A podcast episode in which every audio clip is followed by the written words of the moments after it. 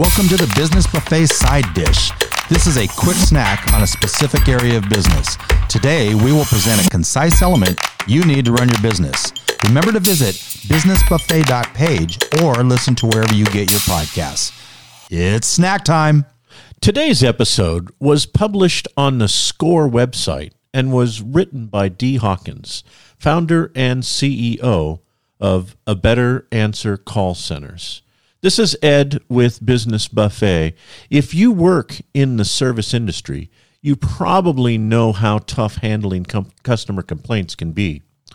Holding your own in a conversation with any upset person requires a certain set of social skills.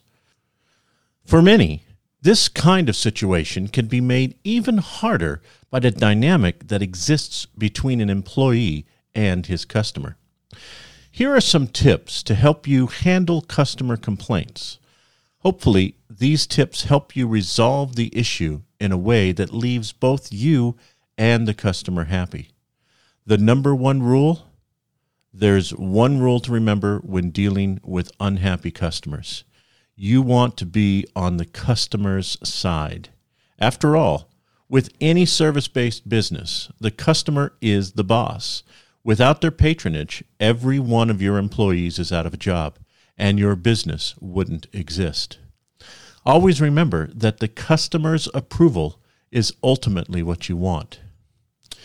It isn't personal. Typically, customer complaints aren't directed at any one person Customer complaints have more to do with a grievance about the service rather than against you specifically as a person. Whether it's regarding a product that didn't perform or a policy issue, customer complaints are not supposed to be taken personally. Your business thrives on the satisfaction of your customers, so you're not in the wrong if you side with them. Remember, the siding with the customer isn't the same as siding against yourself. After all, you're on the customer side. Always avoid making the customer feel as though they're being opposed. Never make a customer feel as though they're a bother. When a customer has a complaint, all they want is a company representative that's supportive and happy to help. They simply want to feel heard, which brings us to our next tip. Let them know that you're listening. Actively listen, speak calmly, and make supportive comments if you can. A simple, I understand, I wouldn't be happy either, or that does sound frustrating, should favor well. You can even try repeating what they said back to them. Just make sure you change up the phrasing a little in order to avoid appearing as sarcastic or if you are reading off a script. This is just a subtle conversational way for you to let your customers know that you are listening to them. Thank them. If a customer is complaining, chances are they're complaining about a product or service that they paid for. They bought something from you, so they're supporting your place of work. When you get a customer complaint, nothing erases the tension like a simple thank you for your support. Again, when you thank the customer, you let them know that you're on their side, you value them, and that you truly want to help. After all, they are the reason your business can operate on a daily basis.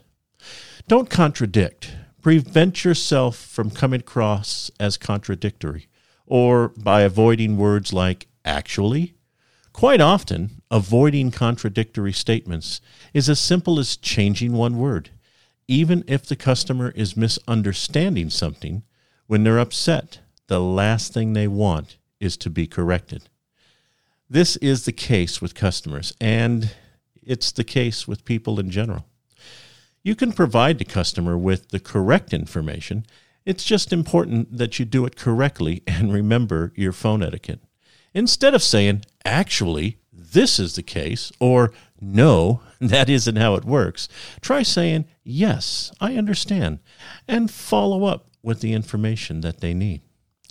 Not contradicting the customer is really as simple as having the right attitude. Almost everything that you can say in a contradictory way, you can also say in a positive, affirming, and helpful way. Resolve the issue. If you can resolve your customer's issue, that's great. The ordeal is over and the case has been closed. If you have employees, let them know the circumstances when you should be contacted to resolve a customer's problem. Create an easy to follow chain of command so you aren't jumping on the phone every time a customer is slightly unhappy, unless you truly love the customer facing aspect of your business. Handling customer complaints like a pro. Hopefully, these tips will have provided some insight that will help you with your next customer complaint. After all, a representative that wants to help is exactly what a customer is looking for. And for somebody who really likes to help, here is our sponsor. Is your computer not running right? Is it making sounds it shouldn't? Do you want your computer to run better? Well, give F1 for Help a call at 208 687 0183 or visit us on the web at www.f1forhelp.net. Thank you for listening to this episode of the Business Buffet. I know this wasn't much of a meal, but it wasn't meant to be. It's merely a business snack. Until next time, thanks for listening, share with your friends, and we hope you eat hearty in business.